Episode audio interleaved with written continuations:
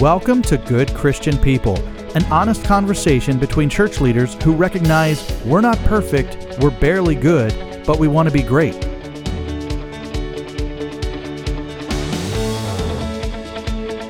On today's episode, slow down and buckle up as we sit down with three of our local police officers to share their experiences and challenges policing in the midst of a culture of tension.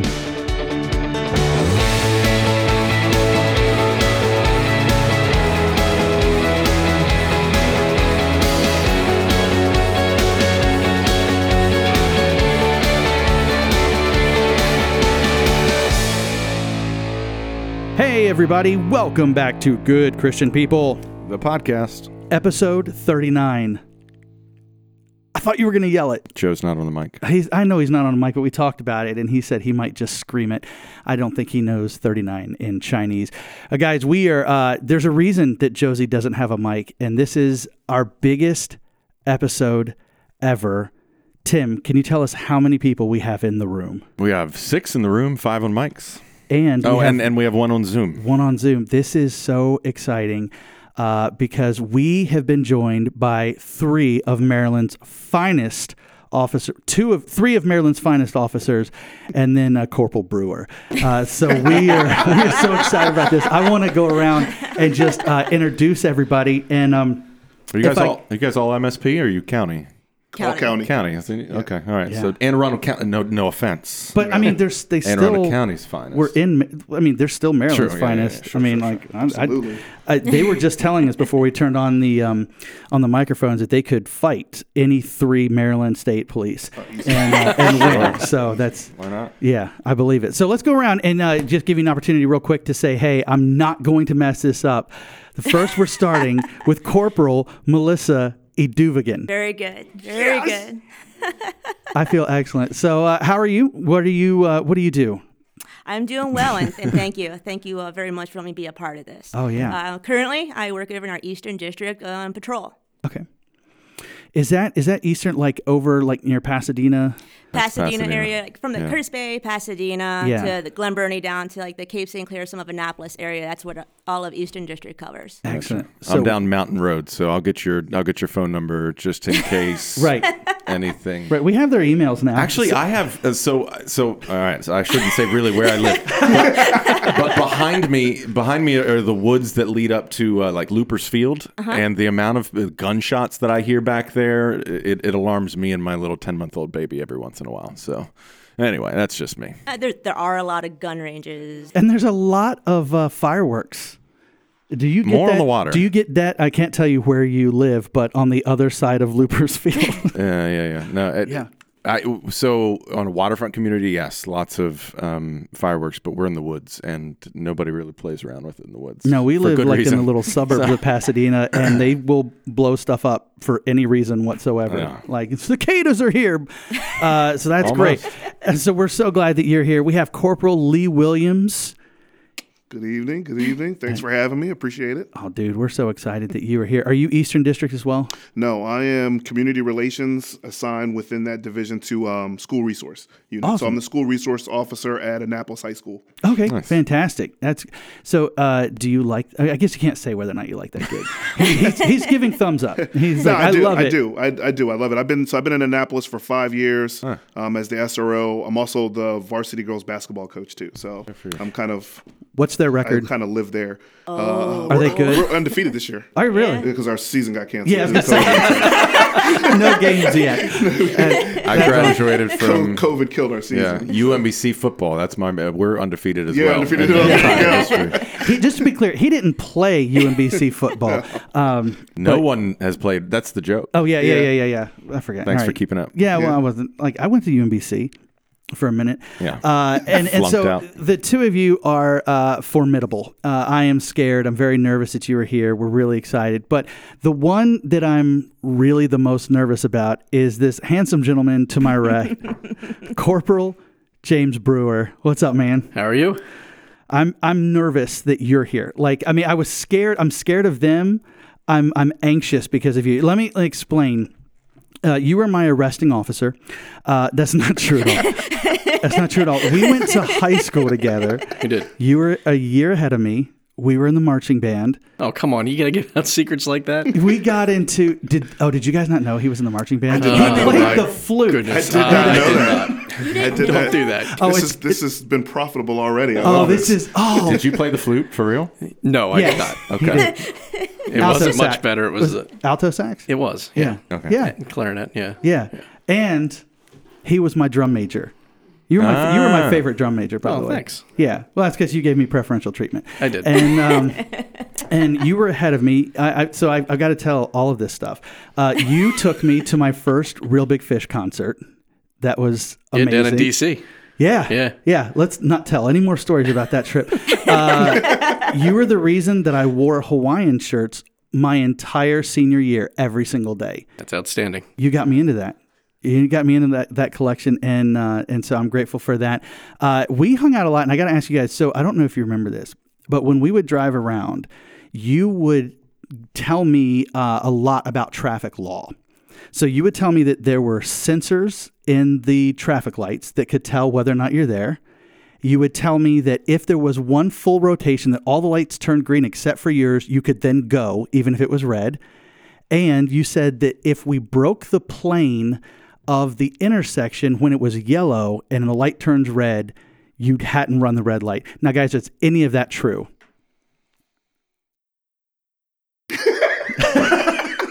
now, to be fair, you were 17 at the time. To be fair. If any, To be fair. is any, we'll just say yes. okay. There's Yeah. there's facets of that that There, are, are- yeah. Now, mind you, that was coming from the mind of a teenager at the time that Yeah. thought he knew everything. So, I, lo- I have taken that with me and I have told my children those exact great. same lessons. So when they get a ticket, yeah, Yeah, I'm calling it. I'm calling, being called in as a witness now. Yeah, that's actually what we're doing. We, we don't really have any questions for you guys. We just wanted to build rapport. So when we have traffic tickets, we have emails that we can uh, reach out and say, guys, can you help us out? So uh, now, James, we're, we're super excited that, uh, that that you're here. Thanks for. So you, last I heard, like you worked with dogs, right? I did. You did? Uh, my pup retired. Um, I worked Eastern with Melissa for a while. Or I'm sorry, Corporal Duvigan, and uh, You said it correctly. yeah, Good job. E. Duvigan. e. Duvigan. So uh, after uh, a couple of years, I went ahead and went to child abuse.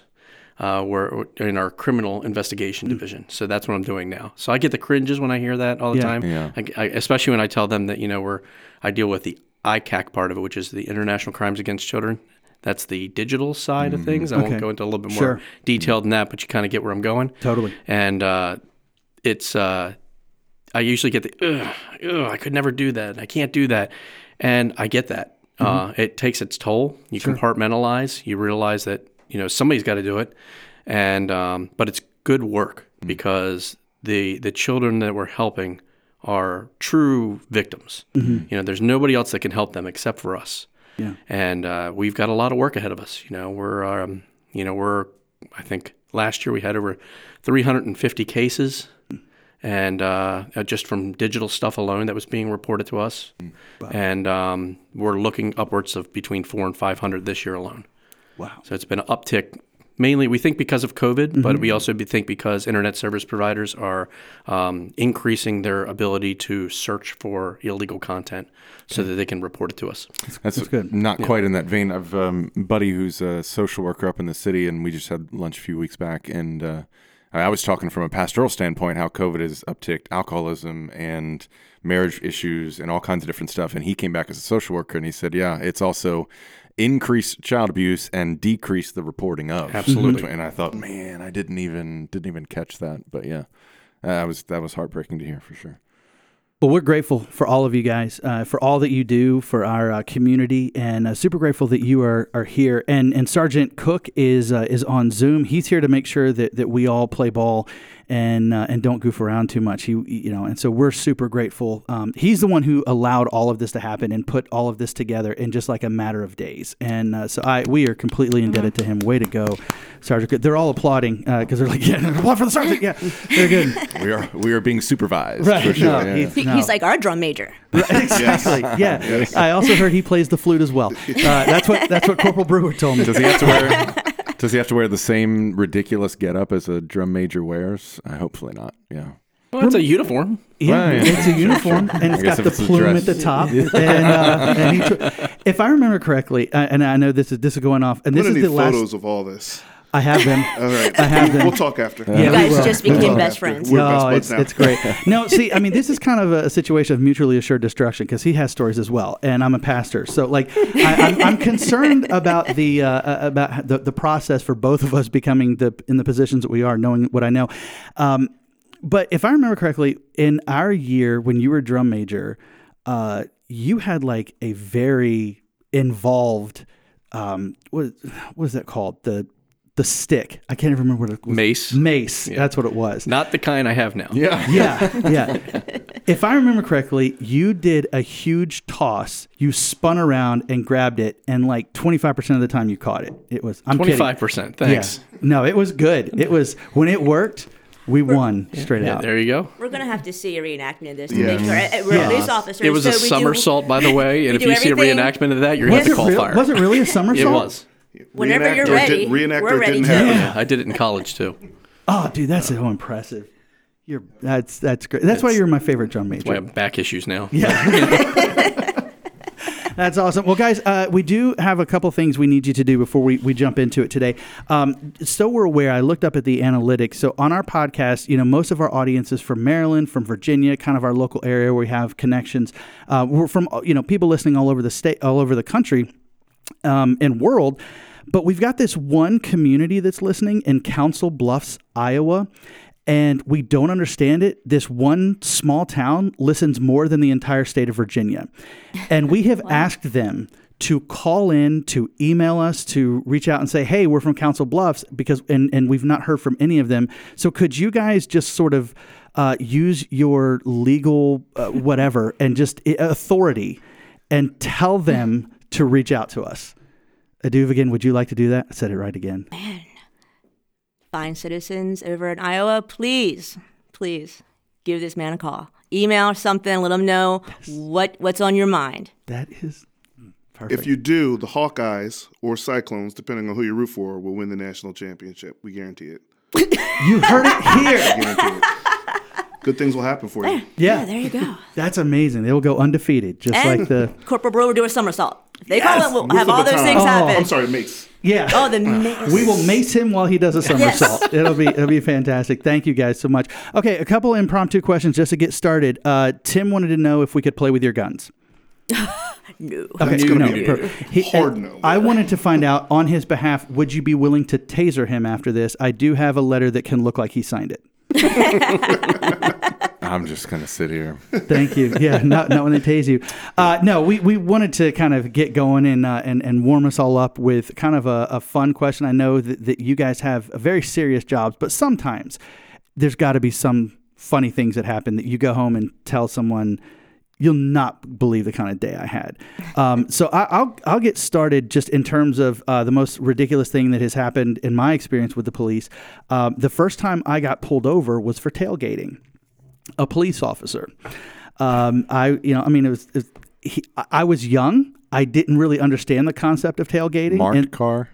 yeah, Oh, wow. yeah. No, I mean, I just I was coming home from a trombone lesson, and I'm not even uh, mad. I'm impressed. yeah, and I just was behind him, and he pulled me over. He's like, "Dude, what are you doing?" And I was like, I, "I'm just driving." And he's like, "You're following me too close. Here's a warning." So I did not get a ticket, but I felt really, really stupid that day.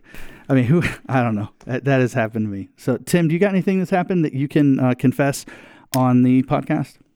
Uh, interaction with police. Most of mine I cannot mention because they were with a policeman off duty. A good buddy of mine, uh, city cop, Southern District, and anyway, so most of it that I can't can't mention. But uh, I do have. So one funny story. It was I re- even remember the date. It was April tenth, two thousand eight. Um, I was having some people over from work. We were having a dinner party, and uh, me and my wife got into an argument and uh, you know she was showing everybody her candles and i wanted to put up my st pauli girl sign up on the wall uh, at some point in time she picked up an award that i had won at work and threw it at my plasma screen tv and it was a whole lot of yelling the police were called but i didn't file charges so Is this after or before your third vasectomy?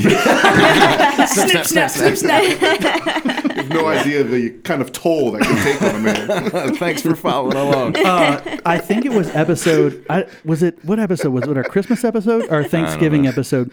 Uh, we actually performed all of uh, Hunters that one night. Uh, we had it on You guitar and we sang it together. Uh, so that was that was a that was great. we want to hear from you guys. Okay, so I keep picking on a Duvigan and, and Brewer. So uh, Williams, you're up first. You got to have something good. All right, so maybe not not definitely not a funny story, but I'll say probably the probably the most amazing story that I can tell here. um, way back in the day, um, when I was working in Western District, I got a call from a woman who wanted to report her husband missing. Husband had went out to walk the dog maybe like two hours ago, came back home. The dog came back home. He didn't. And so in talking to her, I found realized that first of all, it's it's rare that someone wants to report someone missing after only two hours, but it's weird that the dog came back and he didn't. So I'm like, maybe the dog got away from him. He's looking for the dog or something like that. Um, and they were newlyweds, which kind of then made me feel like, all right, so is this the first time like he's gone out of the house without you or something? So I wasn't really sure what to think of it, but the longer it went on and the more I started thinking about where he usually walks the dog was in this particular area behind Russett and Laurel that floods really easily. Um, so I was like, yeah, you know, I called the supervisor and told him, hey, this is what I have. And um, they kind of made the call that they'd send up a helicopter just to see, just take a quick peek and look and see. He'd actually gotten crushed by the biggest tree I've ever seen. He's out walking the dog, and the tree falls, and it lands on top of him, but not the dog. Breaks his legs, knocks him completely unconscious. So he's pinned underneath this tree. So the helicopter spots him, and they we had, we wound up having the, the tree was so big that we had to call the fire department to cut it off of Wow. him. And uh, by the time we get to him, he's um, conscious, and but he has no idea what happened to him. And, in fact, the the, the little Patuxent, which runs past there, um, the water was moving so fast because it had rained that he it sounded to him like passing cars, and he thought he had been hit by a car Oh wow. um, had no idea. So it's one of those weird things where it was like it could come just by complete sheer luck, and just one of those things where it's like, man, it's kind of weird. Maybe Yeah. we just have a helicopter, just take a look in the woods, see if they can see this guy. They just moved here. Maybe he's lost out there or something. Um, that we found this guy. They wound up sending like I think for like every year for like maybe two years, uh, two or three years, they sent me a Christmas card Wow. to the station, which was really nice. Um, and the dog was always in the picture, and I always say it wasn't Sure. really me; it was the dog. Because if the dog hadn't come back, I would have thought maybe this guy just left. Can I- Yeah. he just might have skipped town. All right, so my question is I just quoted a scene from The Office. Is there any chance you just quoted a scene from Lassie? It could. If the dog had barked, that would have been Yeah. that led us into the woods. That would have Yeah. been a little Where's bit better. Timmy? so- Where's Timmy? Yeah. It was his name Timmy. No. Oh, see, that would have just chocolate made it. lab, though. I do remember okay, that. all right, all right. Well, good for him for making it all the way back home. Yeah, no like I kidding. got two pugs. If they go out the front door, bye. like we'll never see them again. That's uh, that's ridiculous. I've, I've my wife has watched so much, uh, so many shows on ID. I fully expected Newlywed Dogs Home. Uh, the wife had killed him. So that's a fantastic story. I'm glad it had a much happier ending than I thought was where that was Yeah, your- going. your mind went dark immediately. it really did. I was like, Newlyweds he's, he's, killed ch- him. he's chopped up in the stew. yeah, yeah. Dogs licking our lips. Uh, all right, Today on Brewer. Serial Podcast. Yeah. this is criminal. Uh, Brewer, what you got for us? So we'll keep it G rated. Like uh, William said, I we have we have stories, but uh, you know we we try to keep That'll be the bonus content. yeah, right, right, afterwards. right, Yeah. exactly. So mine actually involves uh, Williams. So uh, we, ironically, and I don't think Sergeant Cook knew this when our names were kind of picked out of a hat. All three of us worked at Western Midnights with each other at one point in time. Okay. Or on shift three. I mean, it's just kind of, you know, it's fun to have the gang back type of Yeah, thing. So yeah, yeah. there's plenty of uh, of shenanigans between the three of us, I'm sure. But the one time I remember, I'm uh, young. I'm not. I'm by by the way, I'm the rookie in the room right now. Okay. Uh, they have more years on than me, and it's kind of an odd feeling having almost 17 years on and saying that. Right. But uh, Lee gets a call at a bar over in Laurel, and it's for a fight. Nothing out of the ordinary. And uh, so I got there first. And as I'm getting there, they are uh, escorting, and I'll use that term loosely, that they're escorting this rather large woman out of the bar. And she is irate. and she is screaming and she's throwing punches and just I mean all over the place. And uh, you know, we try to get their attention. Hey, the police are here. Maybe that'll kind of de-escalate them a little bit. And that's what I tried. And sh immediately she just whoom, took a swing at me, and she's hammered. So I just kind of stepped back, and she almost fell. And um, I'm getting ready to say, okay, you know what, it's time to go. And I didn't realize he had shown up. And over my shoulder, I just see OC spray. and he sprayed me. and he sprayed her. and he sprayed everybody within the realm because the wind is blowing. He's got his he's got spray on his eyes. He's going like this. And and she is now just screaming at the top of her lungs. Because now not only is she mad because she got had to leave the bar and leave her drinks, she was getting arrested, she was getting OC sprayed, and it was not a good moment. And uh, it took us a while to actually get her to uh, to kind of calm down and, and, and take her in. She never did calm down thoroughly that night. Yeah. So fast forward a couple months, court case comes up, and uh, I, yeah, yeah, big, and uh, uh, we're at court, and this lady comes up to me, and it's her. I really did not recognize her. Completely different person. And it just, it's amazing what alcohol can do to a person. And she came in and thanked us and apologized to us and said that that night re- made her realize that you know she had uh, kind of gone astray and gone the wrong way in life and that she was working on herself Yeah, good, Good for her. and uh, you know and the courts showed mercy on her and everything but oh my goodness uh, it, it made me question using pepper spray mace Right. mace ever Mace. again yeah not, not the kind from high school Yeah. so That might have been more effective. Just do a quick somersault and you'd be like, we got a ninja here. give us perfect scores Uh, that would have really helped uh, take down Colonel. Um, the uh, so that's, that's great. Yeah, it's, it's- all your stories end so well. So Aduvigan, does yours end as well? I don't have. I I mean, it's a good ending. It's a good ending. So my story is uh, one night again working uh, Western Midnights. All all roads point to Western. all roads point to Western. And before I left, the booking officer said, "Hey." There's um, some paperwork, I believe it might have been a peace order or something of that nature, that needs to be served as, um, to an address in your post. Okay, no big deal. And I'm like, hey, another female officer on the shift. I'm like, hey, would you want to come with me and we'll just knock on the door, give the gentleman his paperwork, and go live our life? Sure, no problem. So we go, and I'll never forget the address was 110, whatever street. Yeah. So I thought she was behind me. So I pull up, I'm, I'm near 110, and I look up, and she's down the road on the other side of the street. I'm looking at her, she's looking at me. I'm looking at my computer, looking at the paperwork, looking at her. So we get in her car, we're like, what are, you know, what, what- what's going on? And she goes, it's 101. I said, no, it's 110. And she said, no, oh, well, it's 101. No, it's 110. I- I'm looking at the computer, I'm looking at the paperwork, and she has me questioning myself. And then she goes, oh, no, it, it was 110. I said, okay, let, let, us get ourselves Right, together. Let's sure. get ourselves together here, you know. So she comes down, and as I'm trying to tell her, hey, you know, you know, uh, let's get together before we go knock on this door. Well, it had rained earlier in the evening before we came on, and there was little puddles all over the place. And sir, I did not find a little puddle. I, I bravely walked over this uh, ocean of water, and uh, half of my leg was just sat. I, I went in. I went in. Save the paperwork though. Right. But I went in. So my partner, what does she do?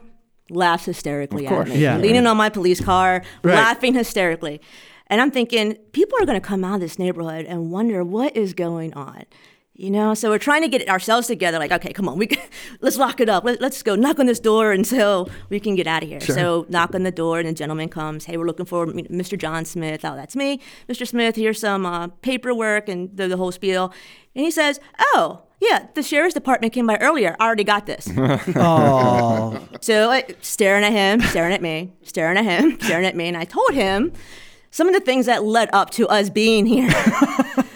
and then he just looked at me again and looked at my partner, who was who was not hiding the fact that she's laughing. Right. No As I repeat the story, Right. and then he looks at me and looks down as I'm making a puddle on his deck, and he said, "Ma'am." Bless his heart. I would be more than happy to have another copy of this paperwork. I said, please, thank you. please, thank you. Just, can we get this done and Yeah. wrapped up? So I'm sure he probably has a story to tell. Like you would not believe Yeah. what just showed up at my door. He Yeah. framed that one for sure. That one is Probably, hanging on his wall. probably so. Peace probably order. so. But Yeah. that was uh, It's a That big was- moment for him. yeah. Did So- you want a dog story? Yes. Oh, okay, great. Always. So, uh, so my dog, I was in the canine unit for about nine years, and Sar was a patrol dog, which means he does bite works and finds people and stuff like that. And he also does explosives. But um, he's a good dog, very good dog, very happy. Uh, doesn't like to bite, just bites on command. Uh, so, anyways. When he's in his vehicle, though, he was always very, he was notorious for being very, very quiet until you got right up near the window and go, is there a dog in there? And then he'd like launch himself at the window and shake the car. So we got a call. Uh, they thought there was going to be some problems at, I think it was Meade High School. And we were parked along the curb. So I'm trying to make you visualize this. So we're parked along, along the curb. There's a big sidewalk to the right hand side of my car. And in front of my car, probably about five feet in front of it, on the opposite side of the sidewalk is a large diamond shaped yellow sign that said, you know, crosswalk or whatever it was. And there's a group of people walking from the back of my car down this sidewalk. And they're talking and laughing and having a good time. And the, one kid's walking backwards, talking to his friends. And as he's getting near my car, we're away from it a little bit. And as he's getting near my car, the dog launches himself at this car and just lets out this amazing bark and scares the living daylights out of this kid who jumps and floors it as fast as he can down the sidewalk, not unbeknownst to him as he's turning around that there's a sign there. Oh no. The oh. sign hits him, boom, in the middle of the forehead. This guy goes horizontal like a cartoon character, and his friends are on the ground laughing. It's one of those times that, you know, kind of wish we did have body cams back then, you know? Yeah. And he was a good sport about it. He thought it was funny. He was not hurt or anything like that, but it was it was pretty hilarious. Sounds like every day is different. How Yeah. how long Yeah. is the career of a canine dog? Depends on the type of dog. Um, anywhere between probably about nine Yeah. or uh, nine, 13 years, somewhere around there, depending on the kind of dog. And then yeah. when they retire, they get uh, you know adopted out to a, a family, or to the No, um, the handler actually has, in, at least in Anne Arundel County, the handler has the opportunity to uh, take the dog in and keep the dog. If the, for some reason the handler can't, Yeah. then we find a suitable home for the dog. Yeah, That's great. That's awesome. Well, guys, thank you for sharing those. Uh, we really appreciate all that you do, and and again for being here. Uh, so here's the deal: we want to continue in our series on Christians and culture. And we are looking particularly at areas of culture where violence is present. And our our goal in all of these conversations is that we want to have a better understanding of every side and perspective and try to find ways to navigate through different uh, cultural issues for the purpose of reconciliation and peace. And so, just to kind of get us started, I wanted to ask each of you um, can you kind of explain your call to public service? Why did you become a police officer? What, what drew you to that? Anybody can just open up. I might be dating myself here, but uh, I remember having the DARE officers Okay, yeah. back back yeah. in school, and that was always a fun day. You know, police officers come, you know, they, they show us different things and they talk to us about some stuff, and I always just uh, admired that. You know, they always came, and I thought, man, they, they must be the smartest person in the world. They solve all these crimes and know all these things about drugs. It's fantastic. Um, fire department days weren't bad. The, the red hats were fun until the teacher yelled at you guys who were playing with them. Right. But I always, I always just admired that. Um, so that's just something that fascinated me. And then my mom be, um, worked in uh, corrections for the state of Maryland. So I think that kind of brought it in. And I have a lot of military service in my family. So I think just it's a family, I guess, um, trait. Sure. As far as that call for service, and then as things um, happen as you get older, then you realize, you know what, I just I want to serve. I want to serve. I'd rather be out there, uh, being proactive, a little bit more hands-on as far um, as policing goes. Uh, Anne Arundel was the only agency I applied to, and it was the only agency I wanted to apply to. Grew up, work, still work. My family lives here, so I stuck it here. Awesome. Yeah. Cool. That's great. Yeah, for me, um, I had my grandfather was um, a customs officer in New York. So when I was young, um, I remember seeing him in uniform. And whenever we would go visit and stuff, I remember seeing him in uniform, and it's always fascinated me that he had the tools and stuff on his belt and stuff like that. So and then. My grandfather uh, on my father's side and my father both served in the military. Uh, my father did 23 years in the Air Force and then did another 15 years for the No Such Agency um, here in Maryland. and um, so, same thing. S- the serving in uniform was kind of always in the family. It was something that was, you know, uh, was visible. I, I, th- I know I, um, at one point, thought about going into the military. Went even went as far as doing the testing and stuff. But my entire purpose for getting into the military was that I thought it might help open the doors to get me into this. Um, And so I applied to. I think I applied to Anne Arundel and Baltimore City and Baltimore City answered first, but I really didn't want to work in Baltimore. I'm not from Maryland. I didn't know much about Baltimore, and um, but and but I lived in Anne Arundel, and I kind of wanted to work in the same community I lived in, kind of serve the community where I where I live, and so uh, they they called back, and the rest is history. Yeah. Awesome. Speaking of NSA, I I have heard, no offense, that apparently the the the cupcake job around here is to be NSA police. I don't know. I've heard that's pretty pretty easy. There's not a lot Yeah. of duties there. Because you figure, like, if anything major happens, Uh, yeah. so they're calling like the other feds. Oh well, they, Yeah. yeah. they've got. mar- I mean, they have But Marines you, with they've- AKs on. You know, They've had like, some. hey, they've yeah. had some incidents at their gates though. Oh, the yeah. last couple years Yeah, yeah, yeah. where where that, that have gotten ugly. So yeah, Yeah. definitely. There was a guy I remember coming down 295. Heard the story. He was uh, police chase, so um, high speed chase, and he decided to get off at the employee only exit. Yeah. Wrong decision, It's dude. wrong- yeah. yeah. He, he was staring down four Marines because they already knew he was coming. So anyway, Oh. Brewer, how'd you do get into this? Yeah, I just wanted to drive cars fast and catch bad guys. Yeah, Good yeah, we had a conversation call. in high school. Yeah. I want to go fast. yeah. no, um, same thing. A family. Uh, I have uh, you know multiple family members uh, in the police department or since retired. Uh, it's a cliche thing, I think, for my generation, because in the formidable years when we're trying to figure out everything, again, I was a music major in Delaware. Yeah. You know, I had no intentions of following the family dream of being police, and I was going to leave that to my brother. And um, 9/11 happened, and it really kind of sent a, a, a jarring message through through me. And I was like, huh, what, what's what's up with that? You know, that's something different. You know, and um, it wasn't soon after that that I was in uh, a vehicle sitting in a left turn lane on a road in Delaware, and there was a car in front of us, and it was obvious that the people didn't know what was going on, but there was literally fire drops coming out from underneath the car. Like something was catching on fire and hitting the ground and catching on fire. And um, I, I don't know, I, I'm not trying to put myself in as a hero or anything, but I'm running across this four lane highway to yell at these people to get out of the car. And, you know, it's, it's funny because you, if you, my ex-wife now, but uh, you know, she she told me she said she knew then that that I was going to be a police officer, and uh, you know, I did too. Uh, you know, I, it was around that time that I was like, you know what, I need to make this decision, and it was good timing. The hiring freeze that Anne Arundel County had at the time was lifted, and I didn't look back after that. Wow.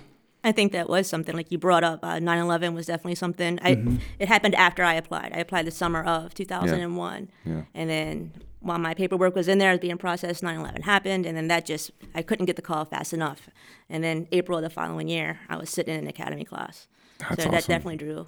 I, I mean, public. You mentioned in your question public service. I mean, that's what it is. and mm-hmm. I think there's a calling that's there. And quite honestly, one of the reasons we're sitting here is because 9/11 is tragically too far away. Like, it, like we wouldn't. There's no conversation to have after 9/11. We're just we're all we're all like together. But now, you know, now we're like, all right, how do how do we how do we bring people back together again without having towers fall? You know, this, what do we what do we do? So.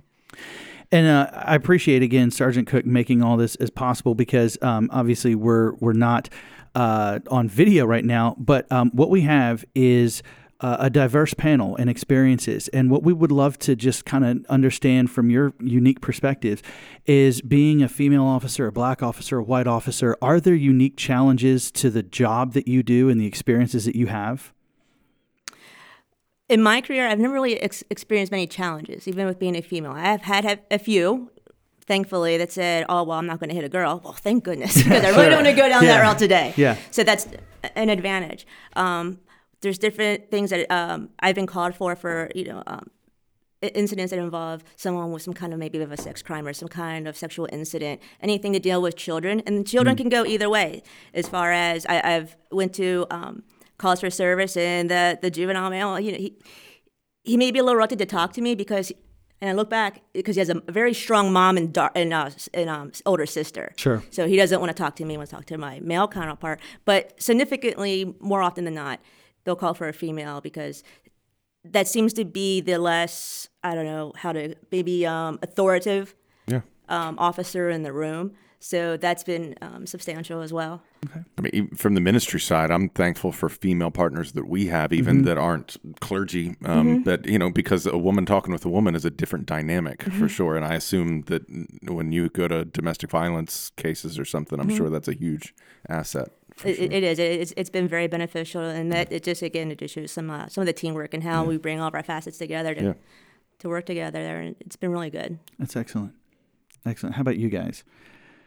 Uh, for me, um, I, I wouldn't say I don't. I don't feel like there's been any challenges in terms of um, externally. I, I, I, it's not something that I feel. I, I will say, um, being a black officer in this country, you are. I, I will say I am acutely aware of uh, his, the history uh, that our country has with minorities, uh, particularly people of color, um, particularly when it comes to police sometimes, um, and and just that history. And so it's uh, I'm always aware of it. It's something that's that's in the back of my head. There there was a time when, you know, in in many agencies across this country where you know. Uh, Black police officers were not a thing. That just that wasn't a thing, and so, um, you know, I think uh, the fact that uh, I have this job um, says that shows how far we've come.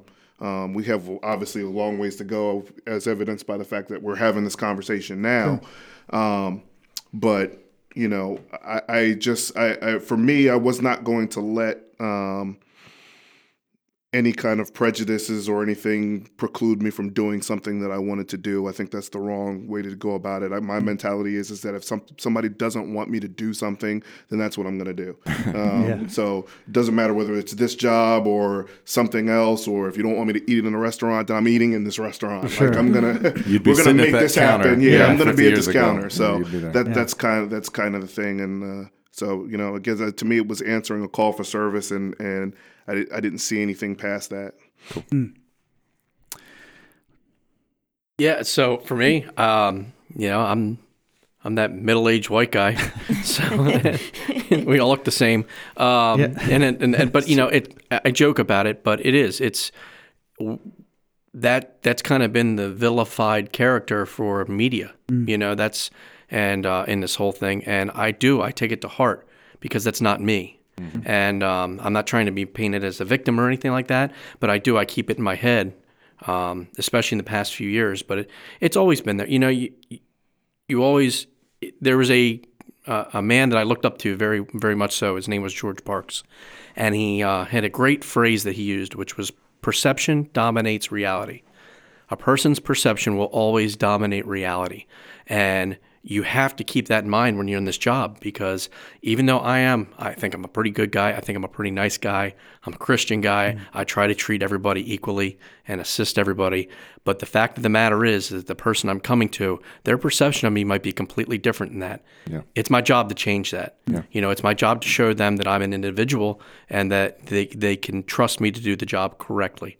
And uh, so that's it's it's difficult. It, it's so it's hard on my heart when I when I know that there's people out there that look at me and and think one thing before they even know me. Sure. But I know there's other people out there that are doing dealing with the exact same thing on the exact opposite side of the table. Sure. too. Yeah, and I guess that's got to be difficult.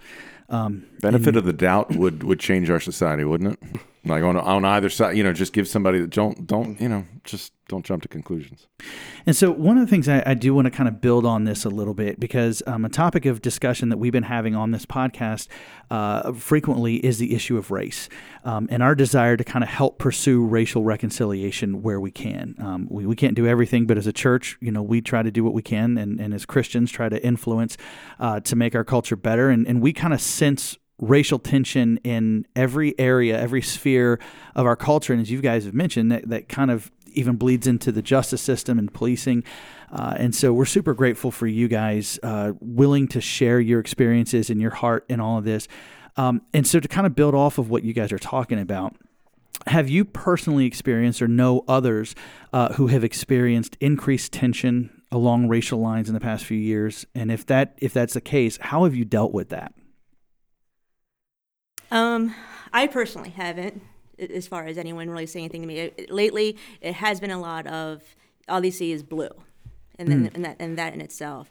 Um, I, my heart broke during Freddie Gray mm-hmm. and the riots and things there because as you're there and I'm standing with my brothers and sisters, mm-hmm. all different colors, all different whatevers, mm-hmm. and You guys were up on riot duty. and, yes. Yeah. And my my African American counterparts, they got a, a significant wrath, a lot more hmm. than the much fairer skinned mm. officers, and it, it's just tough. It's just tough. Uh, um, you know, there, there's a lot of tears on a lot of sides. Mm-hmm. You know, because you have officers, even the city officers, who you definitely get a bad rap, mm. and they're hurt and, and to see tears roll down their face. And a lot of them were African American males and females, and they're like, "This is my city. I love my city." And then to see that mm-hmm. response, mm-hmm. and it, it was heartbreaking. And then, I honestly, I didn't know how to respond.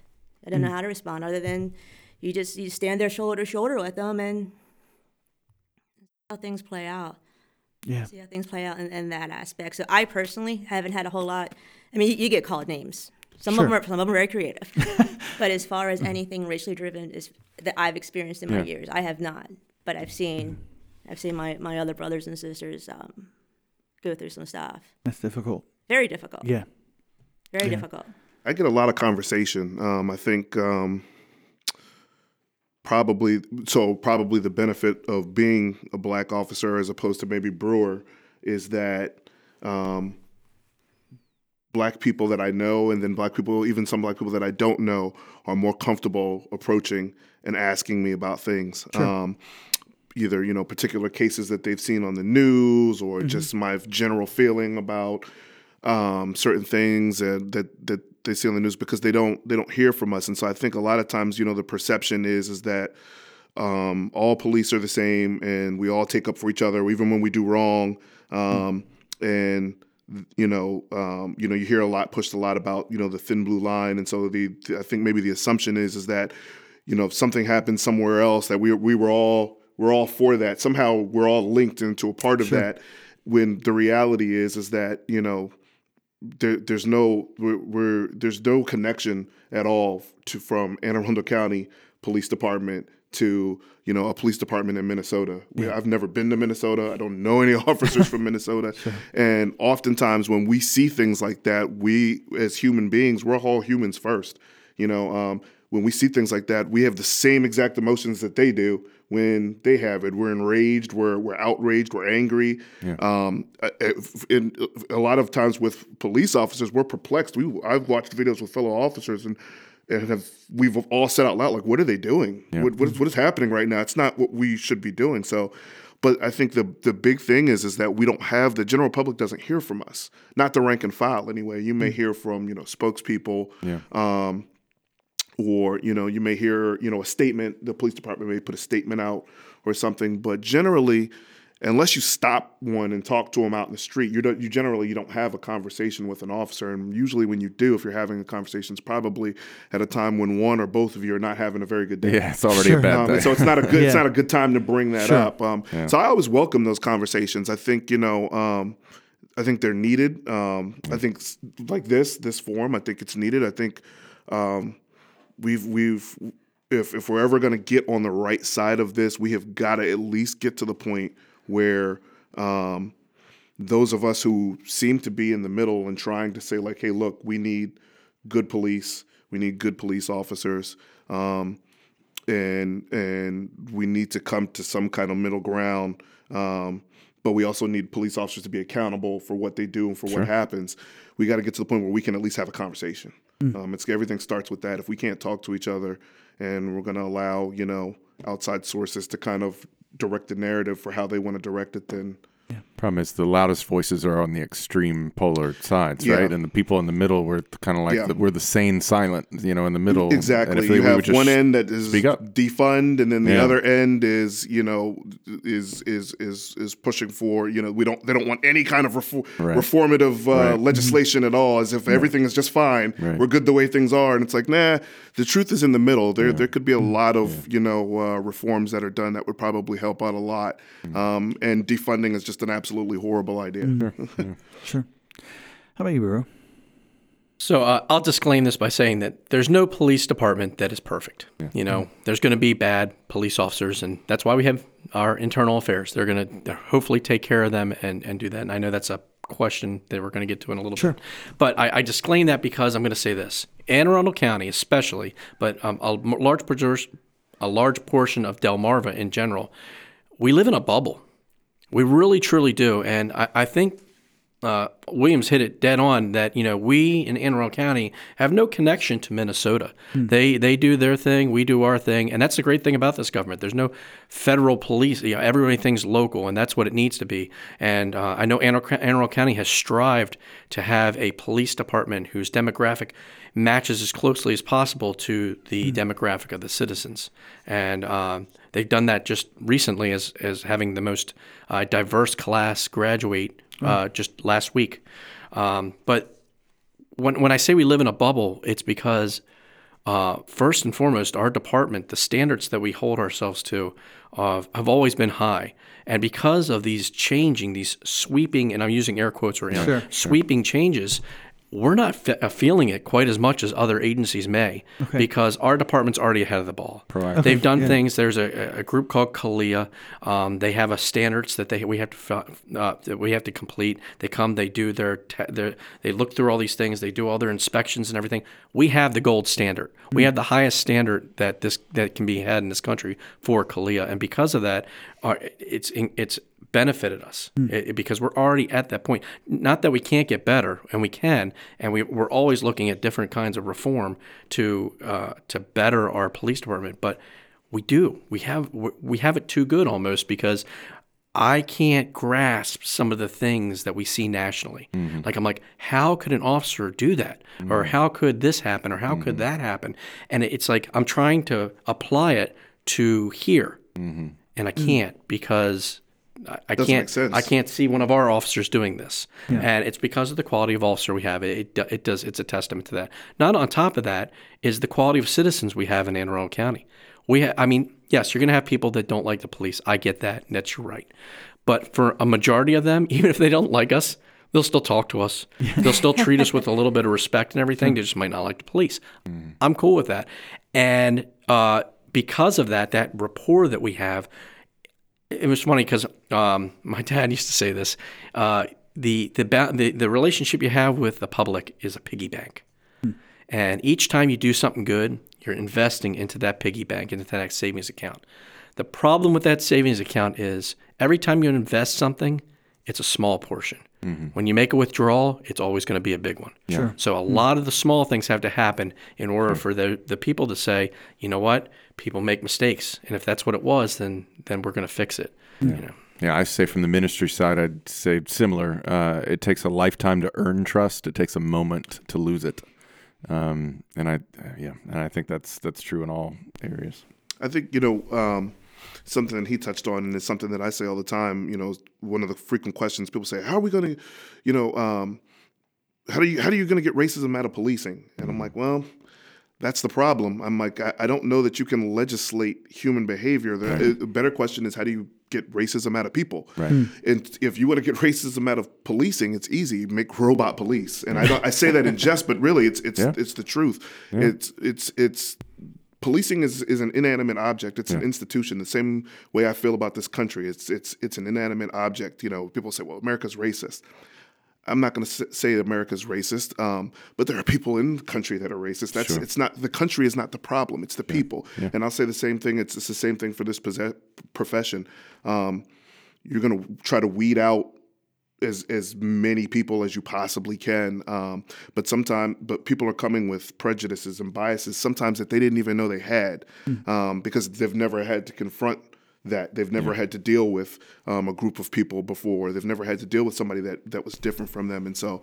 Um, I think you know, like you said, you set the standards for your department and you keep them high, um, and you make sure that everyone understands that this is this is what the standard is, um, and like you said, this our department does a great job in that. I, th- I think it's why we have, um, you know, to knock on wood. It's, I think it's why you know when situations like Ferguson happen, why we have demonstrations and we have our chief of police who are not just in at the demonstration, but take part in the demonstration, that walk uh, with demonstrators, that um, we are part of we we are part of the community. I think all of us live in Anne Arundel County, um, so we're we're part of the community that we serve, and so I think it, that is the best thing you can do as a department is to not set yourself apart.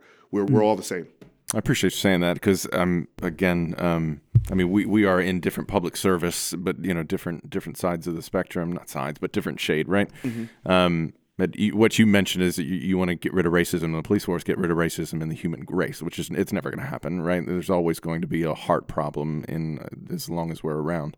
Um, so it's almost, it's almost like uh, you guys are in the process of trying to legislate morality for people who don't want to be moral. Like you can have you can legislate it to a point, but if somebody wants to be immoral, I tell my wife all the time. She's like, "Lock the door." I'm like, "Sure, I'll lock the door," but you realize locks keep the honest people out. That's it. We've got a, we got a glass door in the back of our house. They want to come in, they're coming in. The lock doesn't mean anything. and and, it, and it's true. And, and like you said, you know, our standards are high, but we, you get an applicant that comes in, you can, you can test their physical ability, you can give them a written test, you can do a psychological evaluation, but we don't know. No one knows what's in their heart. Yeah, only they that's do. it, yeah. And you know, and, that, and that's hard. And that's hard. And then. Like we just talked about, we we've all worked together, so I, I we all know each other. We're friends, mm-hmm. mm-hmm. and we have the same values, and we mm-hmm. and, and we, we police similar ways, and, and mm-hmm. we we have that bond there. And so to think that someone else isn't up to our standards, which police standards to get in, that's one thing. When you come to a shift, they make you know, well, that's all fine and good that those are the standards that got you here, mm-hmm. but here's what our standards are. Mm-hmm. And so, and it's it's always it's always been higher. It really has always mm. been higher. I feel like I'm a commercial right now for North County Police Department, but, but I, I've always really been impressed with everything. And I, I don't like the word police reform when referring to my agency only because we've we, we have been in front of, of a lot of things. And they've looked at some stuff and said how can we be better? And it's always how can i be better? Even if something goes and it's a good call and we did everything textbook and everything's good but can i do something better. You know sometimes if you leave an interview it went well but what can i do better next time? Hey i talked to this kid i think it went well but what can i do better? And i think that's something that's definitely been um, kind of uh, pushed out and and really like um, the department allows us to kind of like take on and say how can we help you guys? People you know say oh, police more training. We get a lot of training. Mm-hmm. And police are saying the same thing. We do want more training too on, on mm. different facets of stuff to help us do our job better. Because there, like i said when we started there was no mdcs no computers no tasers. So- Yeah. so we've all, so our training has always evolved and it's evolved with the times and the cultures and things like that. And my personal opinion, I think we're having some issues now because once upon a time, how did we have to? We had to talk to people. We talk to people. Technology happened. Social mm-hmm. media happened, and I think there's a strong disconnect. I feel like there's just a strong disconnect, both on our side and the community side. You know, Baltimore city officers used to have the foot patrol, so you knew. You know, you saw Officer so and so walking someone down the street. Okay, they they messed up they messed up and i think we have because of technology kind of like kept ourselves in our maybe our cars more mm-hmm. people in, in their homes more mm-hmm. that type of thing so you miss that interaction you definitely miss that interaction of finding out okay well you know how what who, what is my local officer? What how they feel how they do? You know do they do they not tolerate the kids playing basketball in the roadway or, or is they are they okay? I know i can go ahead and play and, and, and it's something minor like that but i think you guys kind of see what i'm saying. Even for us, absolutely. even for us, it hurts us. You know, Absolutely um, it in does. terms of in terms of applicants, um, ninety percent of this job is talking to people. Yeah. Hmm. If and you know you can learn the rules and regs, you can learn all of the state laws, you can learn all of the federal laws, mm-hmm. you can memorize constitutional law. They can teach you how to drive a police car fast, mm-hmm. how to shoot, how to operate a taser, use a baton, use pepper spray. Mm-hmm. They can teach you all of that stuff. When you graduate the academy and you have a badge on on your chest, if you can't talk to people, Sure. you are going to struggle. Especially in when this job. Yeah, You you're are talking ninety percent, and probably ninety percent of that ninety percent are shaking in their boots when you're talking to them because they're like, because they're already like, what in the world's going on? You know, why are the cops talking to me? Whatever. Right. Yeah, you have got you have So, got to learn anxious. how to communicate and talk and talk to people. And the, the I think you know the key word um, now and probably moving forward for probably you know the next you know decade of police work is de-escalation. De-escalate. Is de is de-escalation. You know, um, I, it was something that I used to tell when I was a field training officer. I used to tell rookies that you know. Um, if you don't know how to talk to people, you could probably get into a fight Sure. on midnights every single night if you want if you wanted to if that's what you're so inclined. But what what purpose would that serve? Would you actually be doing your job effectively? I could tell you and i used to tell them i can tell you your side partners are not going to want to work with you because nobody wants to fight every night. You know, even as police officers we we do not want to get into a fist fight every single night. I don't want to get into a fist fight ever. Um, you know, uh, you, you're you're going to find that your side partners don't want to work with you. You're going to find that you're going to be less inclined to go places because you're going to become known as the guy that shows up and and takes a hornet's nest and just Yeah. chucks it into the middle Sure. of into the middle of the county fair. through, Yeah. right, yeah. and that that just that's not that's not an effective way um, to police or or to you know to deal with to deal with the community that you're trying to serve. Sure. Um, and I think that's the operative word. I think that everybody's using, including you guys, is is service. And Yeah. so you know, I think, you know, social media and telephones and stuff have kind of robbed the youth of the ability to actually hold conversations Sure. and maybe to read a room and to read someone's temperament and figure things out. And so I think, you know, it's it's one of those things where as as as you know as we get more technologically as advanced as a society, we start lo- losing little you know Yeah. um, manners and things that we had that 'cause we used can to help us function. Yeah, because we can talk to you face to face just like we talk to somebody on Twitter, and then it's like, Right. no, yeah, wait a minute. It's not the same thing. Yeah, you can't you can't take you can't read context. Uh-huh, you can't exactly. you know. Yeah. My daughter's typed me things and I'm like, what? I have no. Let me. yeah, FaceTime. Yeah. Yeah, I, yeah. Yeah. I have let him have to call back because that sounds sarcastic, and I know you're not being sarcastic with me. So let's.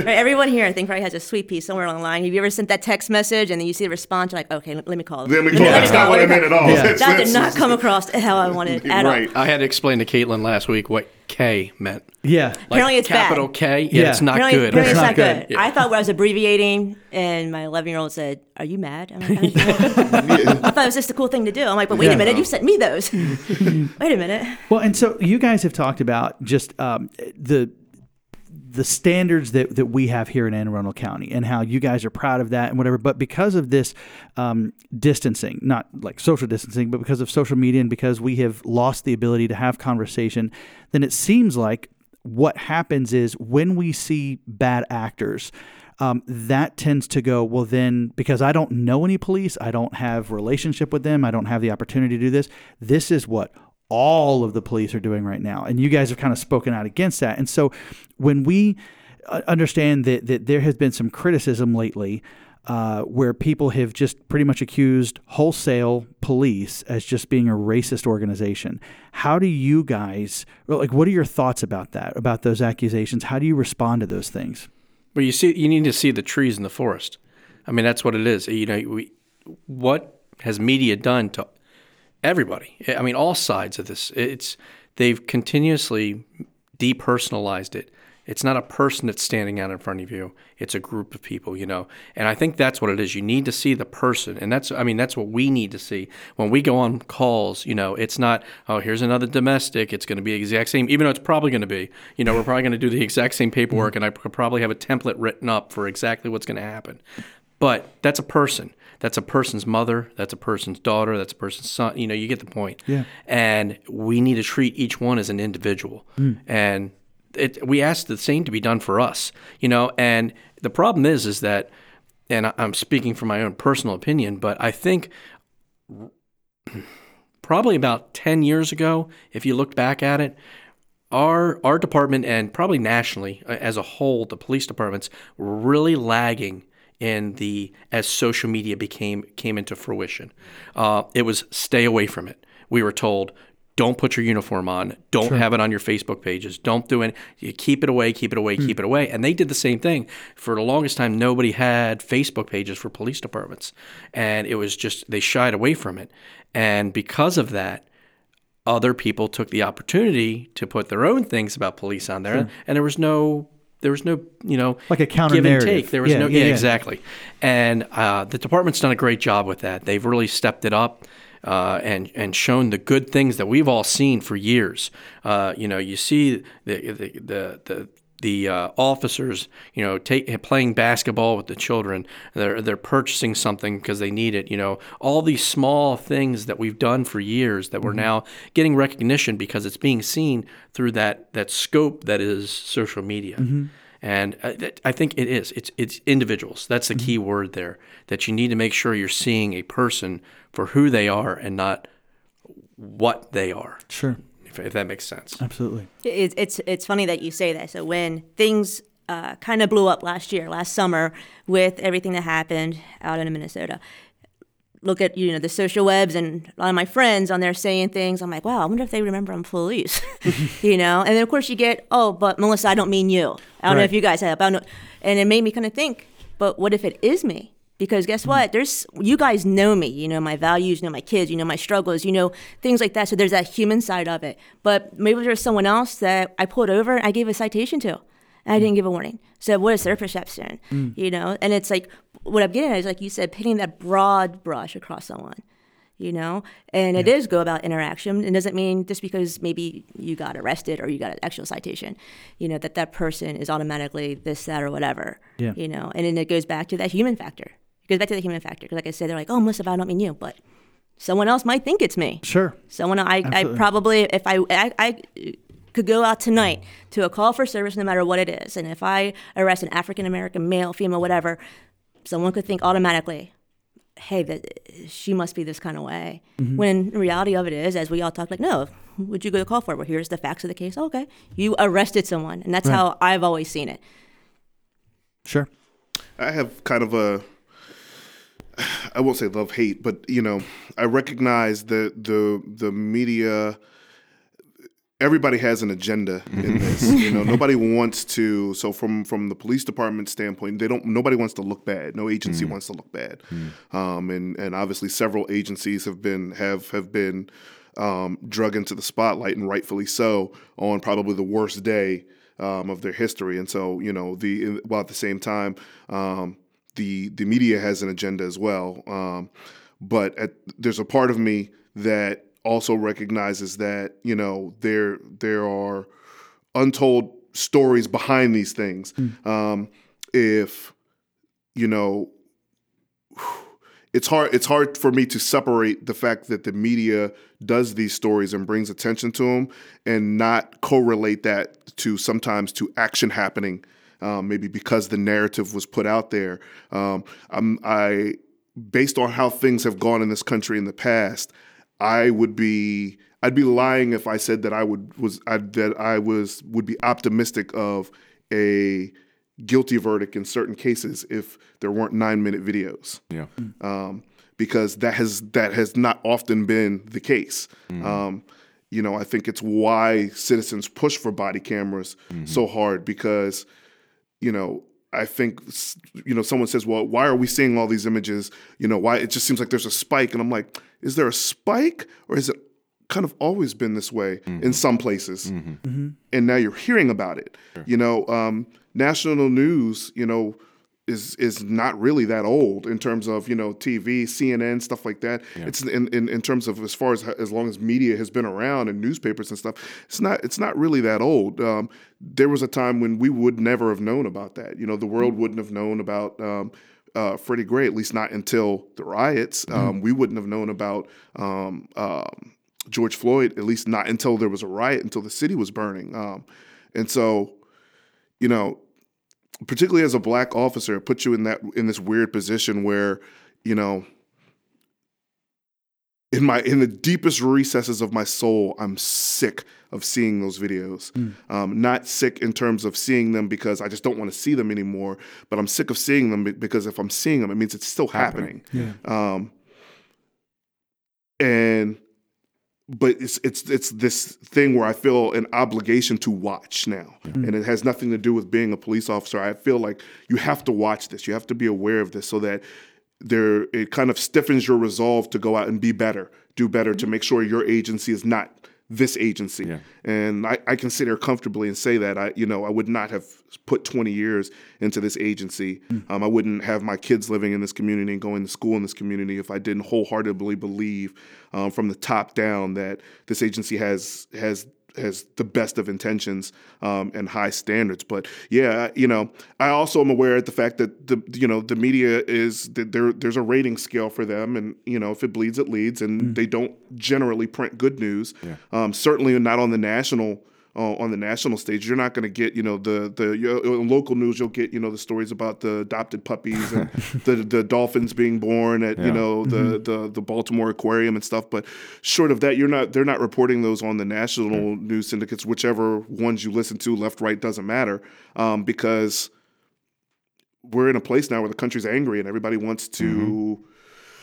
Everybody wants that echo chamber, um, so we want to hear our views and we want to hear them amplified and loud and angry, and so that's you know what the general public wants to hear. But you know, so I can't I can't necessarily always condemn the media because there's a portion of what they do that is extremely extremely important. You know, the, the Gazette had an article um, I think this summer um, when everything kind of kicked off. And it was an eye opener for, for, for me in reading that article. Um, and I wish I could credit who wrote it, and I can't remember at the time, but they weren't, they didn't do uh, obituaries for black people until like the 50s or the 60s in the Gazette. And I'm like, that, to me, that was stunning. I didn't know that. It was almost like a, you know, and I didn't live through that. It wasn't part of my era. I wasn't born then, but it's almost like a, a, a punch to the gut. I was like, wow, that's not that long ago. No, um, that's yeah.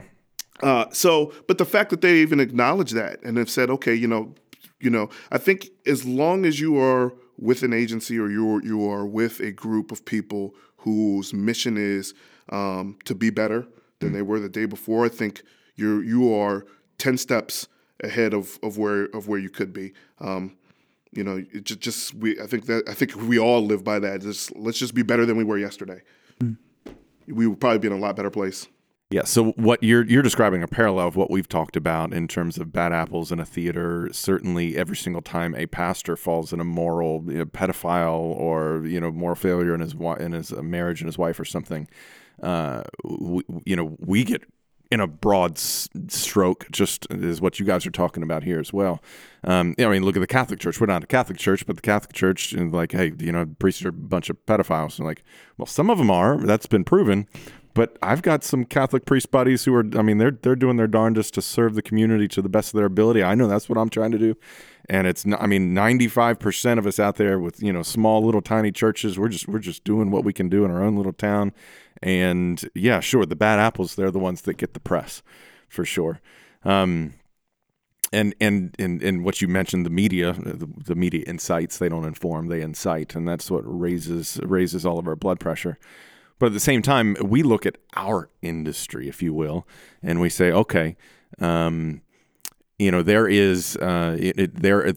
We put pastors in churches on pedestals that they don't belong on. You know, we we put them on a pulpit, raise them up, and then we actually, you know, we call them like, oh, look at this man of God up there in the cloth and all that kind of. stuff. We're just regular dudes. Like we don't we don't we don't need the we, we don't we don't deserve any of that honor, and some of that honor that kind of creates a system where all of a sudden guys are like, you know what, I can do whatever I want. You know, I can I can go out and do this, do that, do this. Is there? I, I would just be interested. I'm not saying this is where it is, but is there a chance in the police department there's that same with some that the maybe the system kind of gives you guys an opportunity where where you walk the you know the sea kind of parts a little bit because you guys are on patrol, whatever it may be. Do you see the same? We see it in our industry. Guys get a big head because everybody looks at them because they're the pastor, and all of a sudden they can do. Do you see that that is a possibility within the police department that you have? you know you have power when you walk into the room when you talk you're you know you're supposed to command the audience or whatever and take control of the situation does power go to heads is what i'm asking it does in the ministry i'm wondering if it does in the police department I think unfortunately we've seen uh, some little snippets on news and social media where it has, and it goes back to um, one of the greatest movies, right? With great power comes great responsibility, and um, yeah, so it, it's it's unfortunate that it's again what's in someone's heart. yep. What's in someone's heart, and is that something to where they feed off of that power, or are they feeding off? I need to be here to help, and I think that's service. Yeah. I've, I've watched some videos and, and where you're watching, and I'm like, you know, people are like, oh, this guy's, and I'm like, in, in a video, in a 10 second clip or, or two minute video I'm watching, I'm like, I can't, I don't know anything about this guy. I don't know whether he's racist or not, but I can tell you 100% this officer, his ego has taken a mm. hold, and mm. he is infuriated mm. that this person is not doing what he wants him to do, mm-hmm. Yeah. and this is going left in a bad way, mm-hmm. um, and it's and it is it becomes an ego. It's like it, it becomes an ego moment, and I, I I refuse to lose.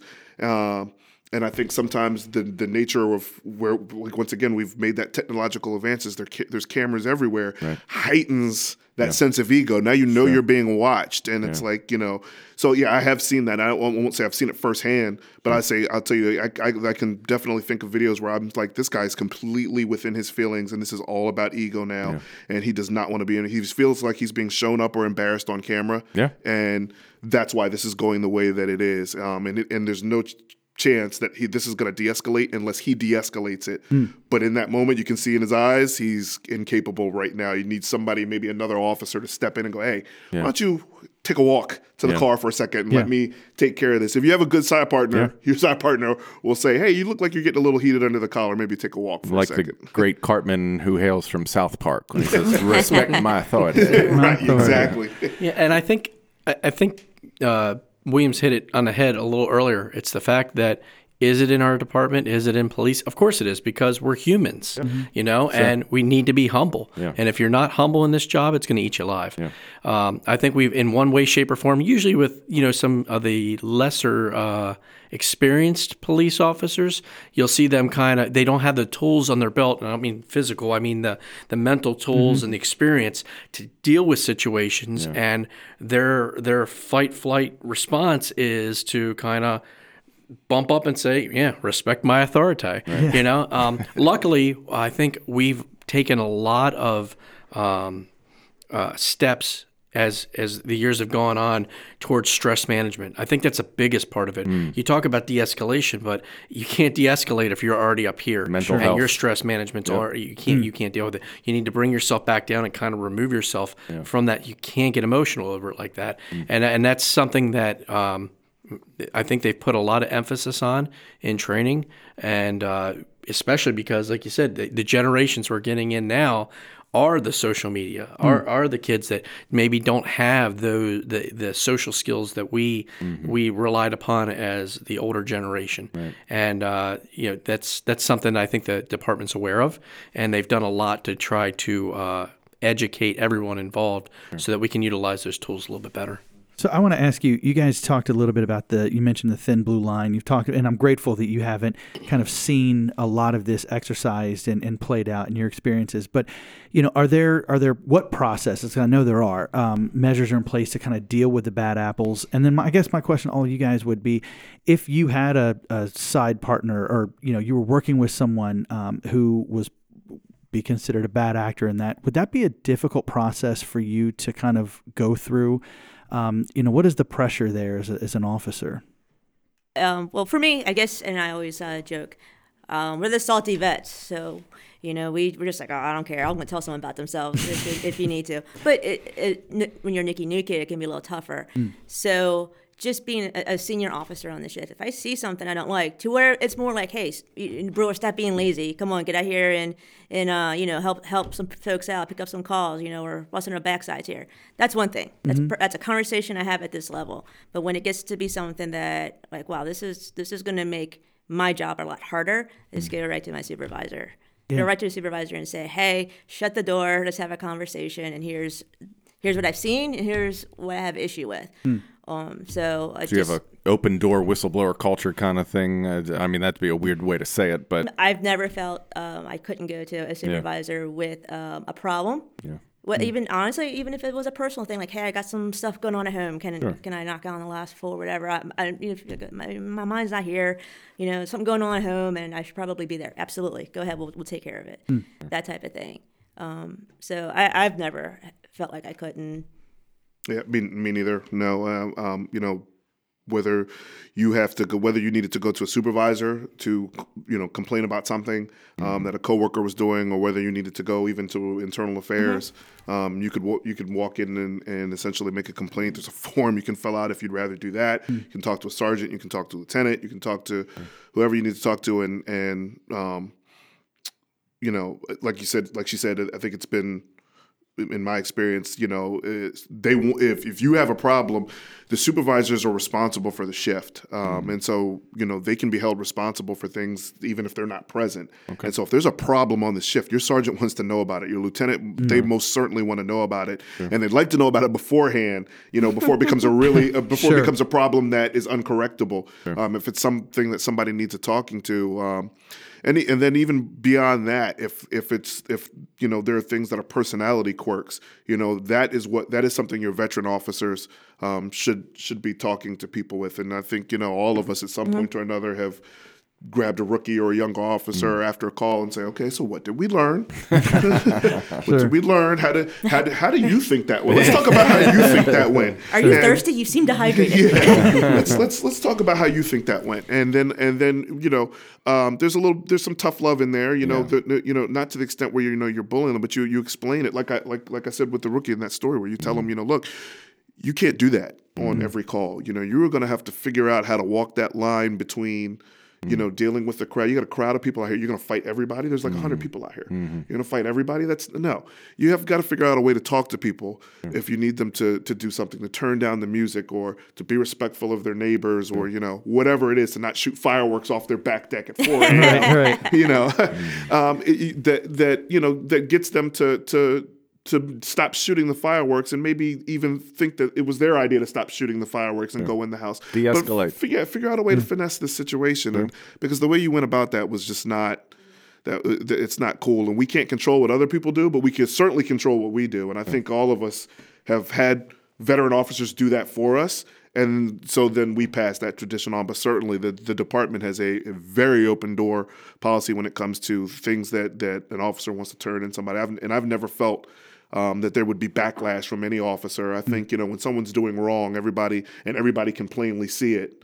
Um, if anything, the officer that's doing the wrong activity is probably the one that's more likely to be ostracized or kind of mm. like made himself a pariah on the shift because nobody wants to work next to that guy. Mm. Nobody wants to patrol next to somebody that's constantly doing stuff that he shouldn't be doing. The positive peer pressure. Yeah. That's encouraging to hear. And there are policies in place. You just you did mention whistleblower, mm. and there were a few year a few years back the county did uh, enact some laws to protect the employees, not just the police department, so that that whistleblowers for that using that terminology can can make sure their uh, their stories heard without getting getting some kind of backlash from it. Um, obviously, we have our internal affairs unit that handles all all type of complaints, and um, uh, and then the the latest uh, terminology that we're using using that we've kind of batted around right now is the duty to intervene.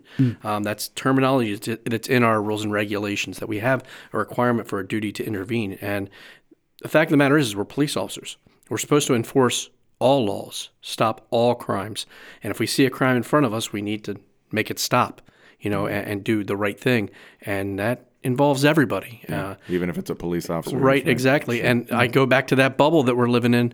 You know, it's hard for me to sit there and fathom because I haven't had to deal with it, a situation where I'm going to have to jump in. We've had small things, but I think again, our training's so good that you know when we're we're, we're usually paired up. We're usually going two to a call or something like that. And I, I I'm, there's I'm sure there's been times where I've been heated and somebody's kind of like you know kind of jumped in and you know playing off of each other, start talking to the person, take a different angle. All these things that keep that it it, it never reaches that level Right. because we're able to keep it down this So way. you watch some videos and you're not only thinking, how does that guy do that? You're saying, how are those guys not doing anything to intervene? it's it's a self evaluation process, um, you know. And I think the good officers, when they're done a call, small or large call, they're going back through their heads and going, "What could I have done differently?" Even though the outcome was good, what could I have done differently to make it even better? Well, guys, we want to honor your time. Um, and I know we've got two questions that we absolutely need to land on. But if you would allow me, before we do that, I do want to ask you one more question. Um, when we see events like what we have seen on a national level, um, as non police officers and, and our families, we, we look at these videos and we try to process it and go, here's what we think we're seeing, here's what we're feeling. What we don't ever really have access to are officers such as yourselves who say like when you guys watch um, the you, you know hear about the Freddie Gray or you see the the George Floyd video or Ma'Khia Bryant we see um, the the army officer who was the army lieutenant who was uh, stopped at the gas station. As officers in a in a great setting how do you process that? And and what are your feelings? What do you guys when you watch these things think and feel? Uh, well, for the the recent stuff, it's also fresh. It's also fresh, and honestly, I, I I'm not on the social media a lot because I, I see little snippets, and honestly, I think we know just as much as you guys know, and we've seen as much as you've seen. And I'm just all about, or else I guess I wouldn't be in this position, due process. So there's still some stuff going on. I know there's still um, open investigations. I know I just have a little snippet of Right. what's really going on. So I, I honestly really don't make much of a judgment of anything until okay, let's see how this plays out. What does the court find? What does the investigation find? What are the courts finding? And then okay, this is what we have. Here's the full videos. Here's the full stories. Here's the different angles. And uh, we've done it for years in police training. Watch this video of a traffic stop. All right, good. What was it? What was good about it? All right, or here's one that, that ended badly for our officer. What tactically can we improve? And then that's where we'll go with, with that. So, as far as some of these recent events, it's, it's one of those things for me personally, I'm just kind of filing away because I feel like there's still so much I don't know before I can really give um, a, a, a, a, realistic perspective from, from my side of it. So it just I just feel like we just have a very very very small snippet of what may actually have occurred. So I'd be interested to see what investigations and and things How have it been put plays out. Yes, yes, sure. sir. Thank you. You guys feel the same way? Is there is there other things that you feel when you look at these um, experiences that we're seeing on a national level? I, I, for me, I think I, a lot of it is you see like you see the videos and you know um, it, it all depends on the video. Quite honestly, Sure. I, I think Sure. um, I don't I don't ever go in with a blanket approach of the officer was wrong or the officer was right. I want to see the video and, and I want to hear what like what happened, you know. And I get that a lot from um, I have two older daughters and and and, and my wife, and then so they'll say like, "Hey, did you see this video? This is crazy." And I'm like, "No, I hadn't seen that yet." And I'm like, "I'll watch it. I'll let you know what I think." And so I know coming in, I'm watching this with the expectation that I'm going to be expected to give a Yeah. somewhat professional opinion, and I'll tell them, you know, a lot of times I'll preface my opinion with, first of all, I wasn't there, um, and so you know, I, you know, there are certain situations where if it's a quick snippet of a video, you don't really know how you would react because I'm like, I don't, I don't know what preceded this, um, and the ones that, you know, are longer, quite frankly, um, is the best way to describe it, or or where the activity by the officer is so uh, blatantly bad. Um, it's anger. Um, it's anger on another on a number of levels. It's anger because I know that even though this happened in you know um, you know Sacramento. Um, somebody's going to ask me about. I'm already been asked about it once. You know, Right. if, if you're getting it at home, you know you're going to get it at home. For me, uh, the kids at school are going to want to know what I think about it. Um, and so here's something that's happened in a place that I've never been to by an agency I have no connection with, by an officer I don't know. Um, but here, it's affected my my relationship possibly with um, people here in Anne Arundel County because they're they're angry when they see it and they want to know what you think about it. Um, and really, what they they want to be comforted by the fact that you feel the same way Right. that they feel. Essentially, is is the way it is, and so.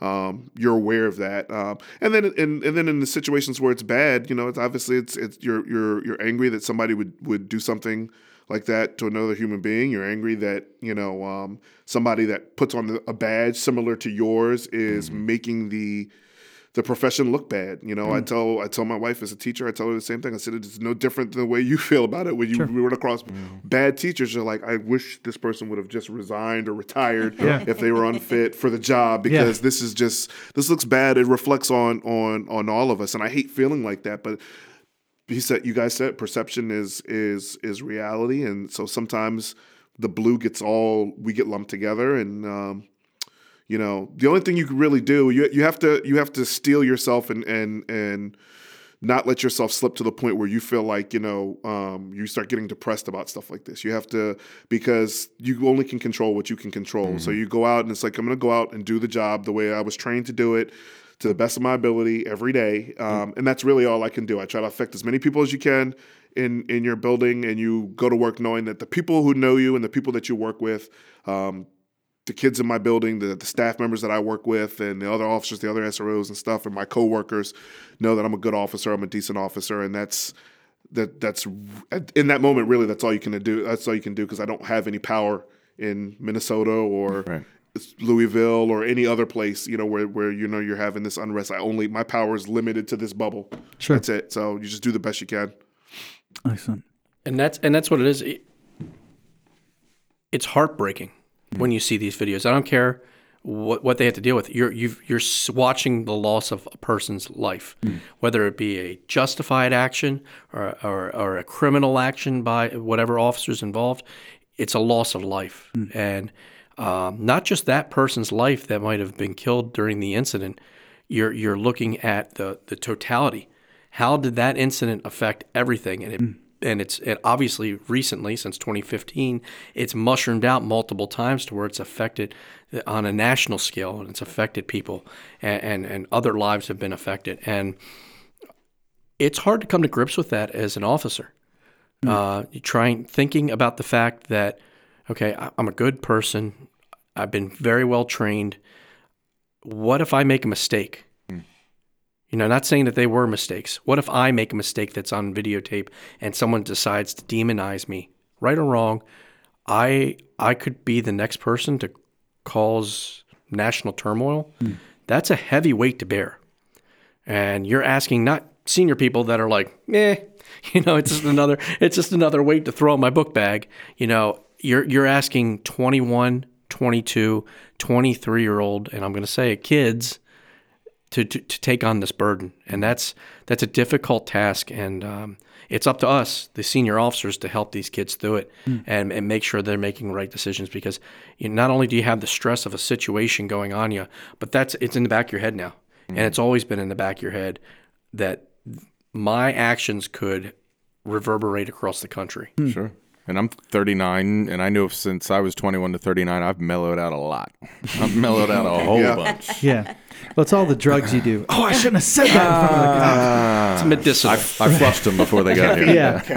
the water bill went up when we got in the room. That's right? Okay, so look, this is the Good Christian People podcast, and uh, one of the things that we want to make sure we do, aside from uh, not only just hearing your amazing perspectives, and we're so grateful for that, but we would love to hear from you.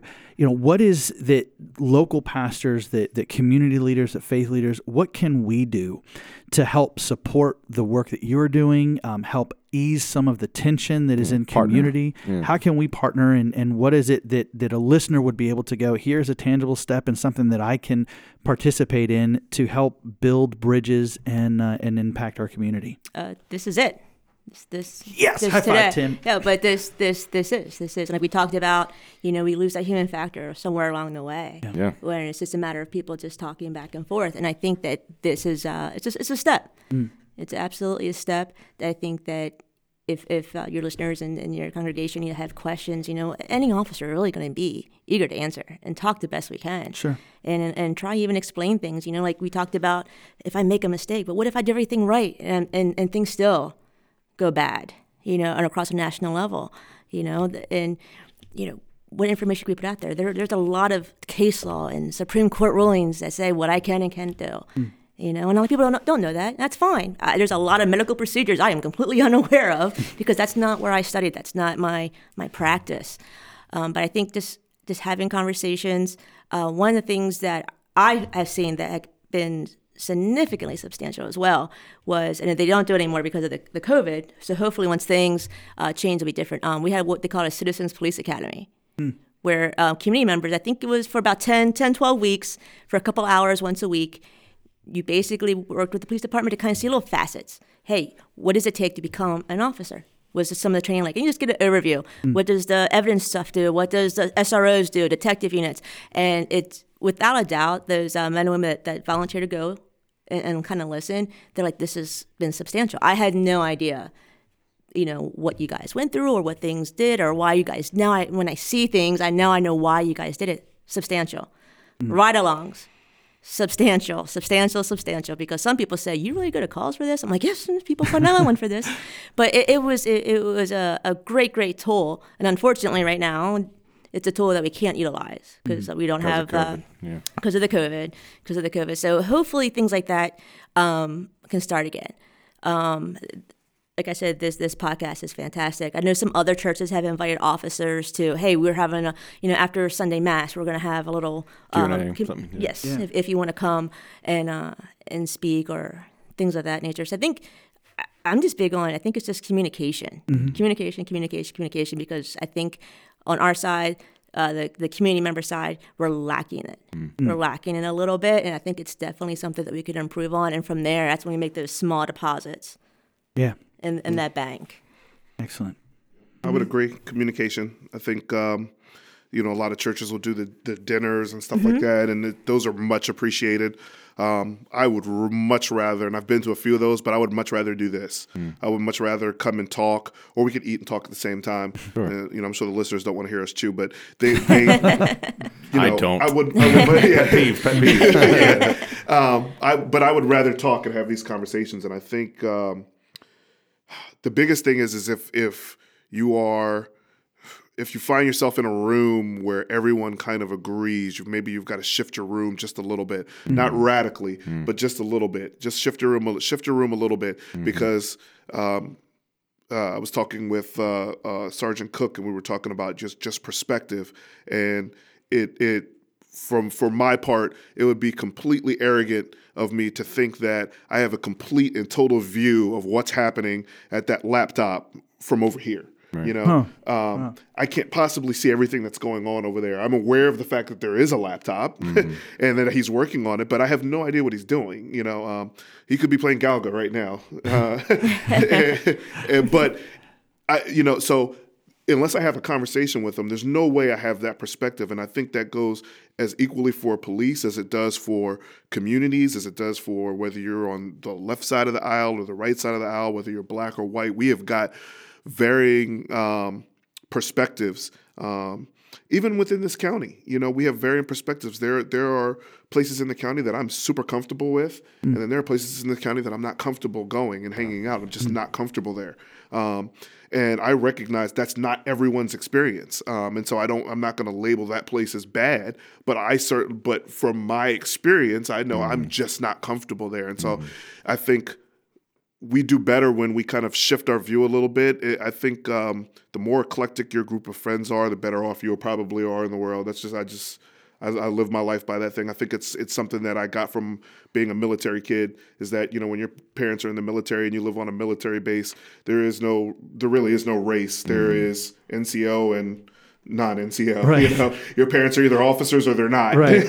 That's where the dividing line is. Everybody else is just in, you're enlisted or you're not. And so, you know, your friends are white, black, Hispanic. You know, I've, I've lived, you know, besides Anne Arundel County, I've lived in Japan, I've lived in the Netherlands, I've lived in Germany.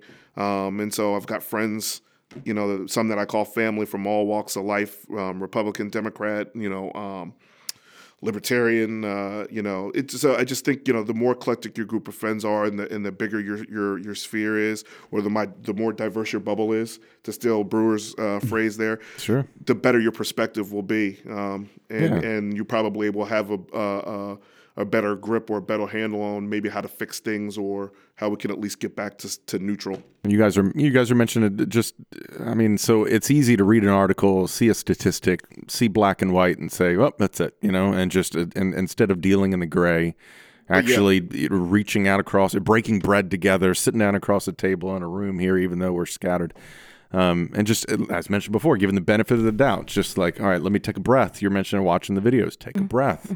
Give a benefit. You like just take take a beat, and then let some more uh, data come in. You you mentioned some of the places in the in the county you want to go to, all- you know, and all that kind of stuff. There was one in such neighborhood. Um, previous church, I was delivering groceries. Uh, you know, pretty pretty um, destitute neighborhood, and I was a, a white guy dressed from church. They thought I, I'm pretty sure they thought I was a bill collector knocking on the door.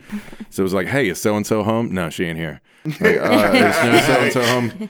And like, and I was like, uh, "Are you sure?" And anyway, as the conversation went on, I'm like, "Oh, because I'm from the church and I'm delivering groceries. It was Thanksgiving week, right? I'm delivering Thanksgiving meal. Oh yeah, she's here. Come on in." and you know, and there was like 20 people in the family there, and then it was like a big, it was like a big party, and I was like part of them. They were part of me, and it was good, but the benefit of the doubt wasn't there, Right. Because there was an assumption from them, from mm-hmm. me. So Yep, they probably thought you were police. maybe so. Because Maybe. they're like, oh, this white guy came and knocked on our door at this time of night. He's either crazy. He's either sure. crazy or he's police. I'm sure you guys get it all the time. Four people, four people walked by. They were, you know, they just they were dribbling basketballs back and forth, walking through the neighborhood. What you here for? What you here for? What you? Here? I was like, all right, I'm just trying to get a hold of her in the door. So anyway, Yeah, I think the biggest thing is just education, you know, and it comes from the conversations we're having. Uh, it's funny because, you know, we could all talk about the times that, you know, throughout the years, the conversations we would typically have at social gatherings were, do you know? Do you know this person? Do you know that person? Yeah. I know this person. This person's my neighbor. And it, it can get tiresome at times, to be honest with you. Uh, but we, you know, you we put the happy face on and continue with it. But now it's not that way. You know, when you're having a conversation with it, there's some depth to it, and there should be. Mm. And it's funny you mentioned the bubble again, but there's another bubble you got to think about, and I think it's one that provides me with a lot less stress in my life. I can't do anything about what's going on in another state. Mm. I can't even do anything about what's going on in PG County. Mm. I can only do something about what's going on right in front of me. And if I can do my best job and do something for the person that's right in front of me and better their life, if everybody thought that way and we tried to do that and and you know, it worked on that macro lens, Yep. you know, mm. y life would be a lot better. Yep. No, I've it, again. I don't mean to keep like. I mean, you, we're talking the same language here. Uh, a couple months ago, I told a church right around the election time, like, who's in the White House? That's important, but who's in your neighbor's house is more important than who's in the White House. Like, that's gonna that's more ramifications there than you know. Uh, picking between two old white guys that's going to be in the same house. You know? so. All right, guys. So here it is. Last question. Um, and it's not even really a question. Uh, we want to foster communication and conversation. And so we want to give you guys the last word. Just asked you guys if you would uh, just kind of go around and kind of share what is it that you would like us and our community to know about your role, your responsibility as an officer, why you do what you do, and just give you an opportunity to speak to your community. And so you guys get to close us out. Ladies first. Brewer. Got him. Chance to sing a song, Yeah. That Um, one. I- limerick I- or poem. honestly, um, a big thing is basically what you end your your podcast with. Be good to each other, with each other when you speak. Um, just, I, I think again, just the communication in the community. Get back to the community. Get back into the community. There's a lot of things going on, and me as police, I want to help with a lot of the stuff. But you know what? I'm limited. I'm limited with what uh, can basically help with. If it's criminal or traffic or something like that, yes, I can do something with. I can help provide resources, but I can't make your your son go sober. Hmm. I can't do that. I want to, but I can't. I can. I, unfortunately, I call. I get a call and I have to Narcan. Um, you're, you're you're having issues with your kid. I can't fix that in the five or ten minutes. So get back to the community and say, hmm.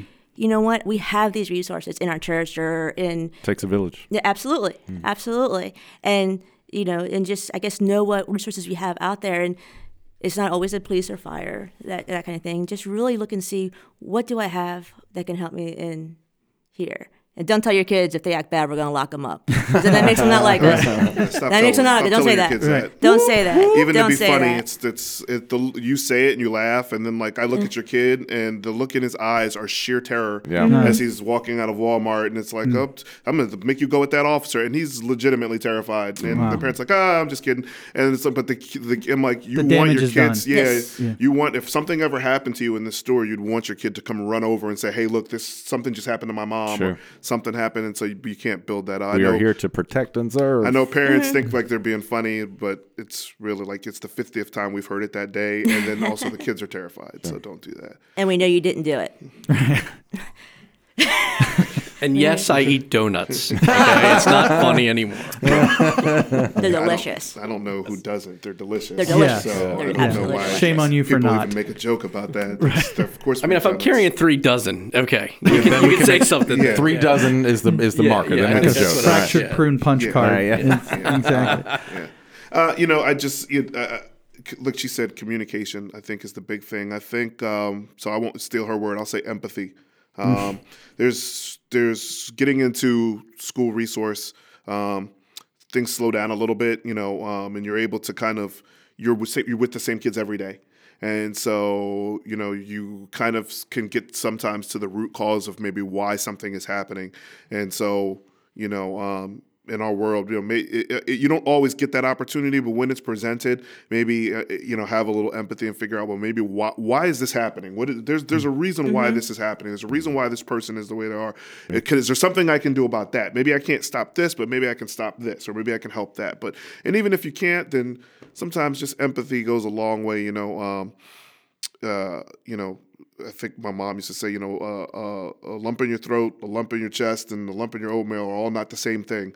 um, you know, everything is it, we we over dramatize some things, and we turn we make mountains out of molehills, and and there was a time when you know neighbors talk. We are we are more connected than we ever were, and we are also more segregated and separated than we ever were in human history.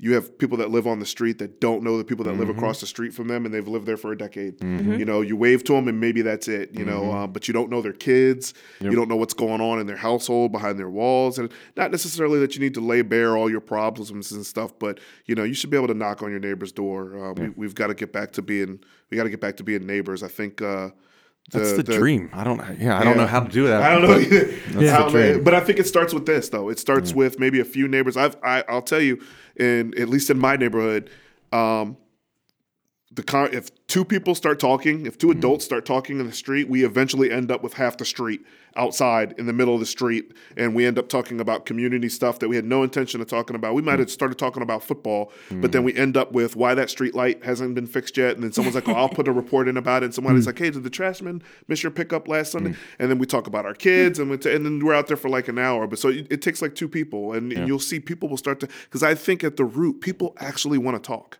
Yeah. They they really do want to talk. They're just waiting for somebody else to do it to start it. So I, uh, you know, uh, during in 1992 in LA, uh, while the riots were going on, and you got you know the, the the spectrum, the one sane guy was Rodney King with all of his bruises, saying, "Can't we all just get along?" Right. Like, you know.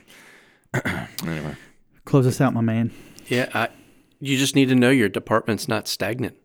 We're we're we're constantly self-evaluating from the top down. That's good, too. And and to to make sure that we're doing our best job, we're constantly changing tactics.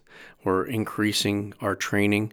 Uh, we're always looking. The department's constantly pushing the county for more officers because for years we've gone and made this small mountain of not having enough officers a molehill. Or switch that molehill into mountain, and uh, you know it. And we've now seen the the realization that you know doing more with less isn't. th- th- You can't do that in police work. You need the right amount of people to do the job. They need the right amount of training, and they're going to continue to do that as officers. Now, I will say that if I if I'm meeting you while I'm on my job, I'm probably seeing you on one of the worst days of your life. Well, Be it a traffic stop, be it uh, you know a domestic, be it a death. Yeah. You know, God God help you, whatever it is. Um, hopefully, you're not seeing me on one of mine.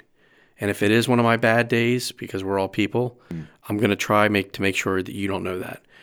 But if it did, I'm sorry. You know that, and I think that's what you need to know. We are people, and uh, we do have bad days, and I don't think anybody's going to kick themselves more than a police officer that realizes that hmm, I could have probably handled that a little bit better because it's going to re it's racking in your brain the the next week while you're trying to figure out how you could have done it a little bit better, even if everything went right. so that is a big difference between serving in police and serving in ministry. When when we show up at a bad day, we're we're a welcome face. Mm. You show up at a bad day, it's not as welcome for sure. Yeah. Corporal Aduvigan, Corporal Williams, Corporal Brewer, and Sergeant Cook. Thank you guys for your time. Thank you for your wisdom, for your insight, for just being willing to sit here and talk with us. And uh, we're so grateful for all of you guys. We are really grateful for your willingness to serve our community, not just to come here on a podcast, but what you do day in and day out. Uh, we're praying for you. We're uh, just so, so grateful. We are better. Our community is better because of you guys and because of the work, the good work that you guys are doing. We want to honor your time. We want to let you get out of here. And I know we still need to run out and tase Tim real quick. So we want to do that.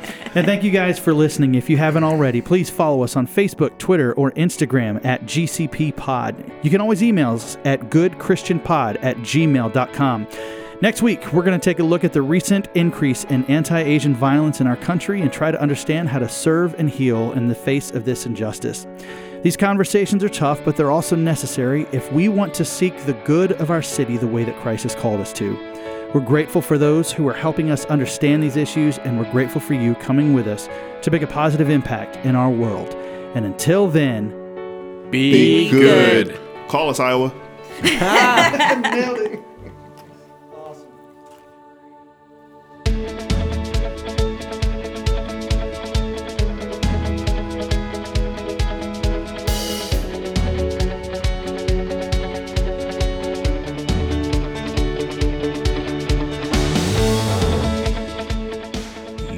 listening to Good Christian People, the podcast. Today's episode was recorded on Monday, May 10th, 2021, by Jeff Higgins and Tim Byer, two pastors living in beautiful Glen Burnie, Maryland. If you'd like to hear more of our content, please check us out online at goodchristianpod.com or by following us at Facebook and Twitter at, at GCPPod.